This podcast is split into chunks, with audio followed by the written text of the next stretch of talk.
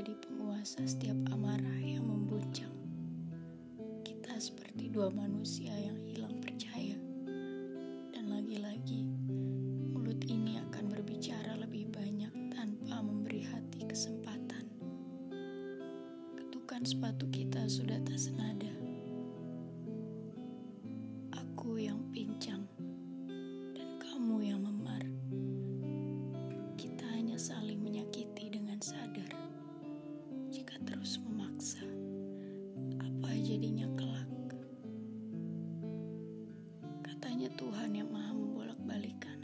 Manusia.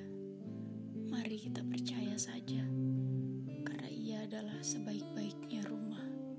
Ia yang mengukir segalanya, termasuk hati yang sedang patah, termasuk bahagia yang sementara, termasuk sistem tubuh yang secara alami bereaksi ketika sesuatu bernama kesedihan menyapa, dada yang selalu sesak, air mata yang terus mengguncang.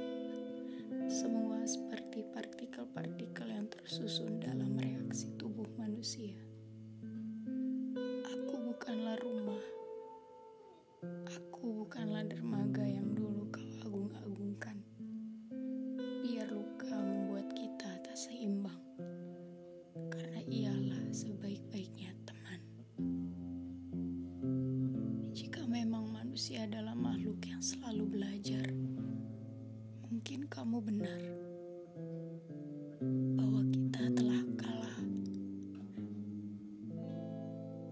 Aku ingin belajar menerima kekalahan.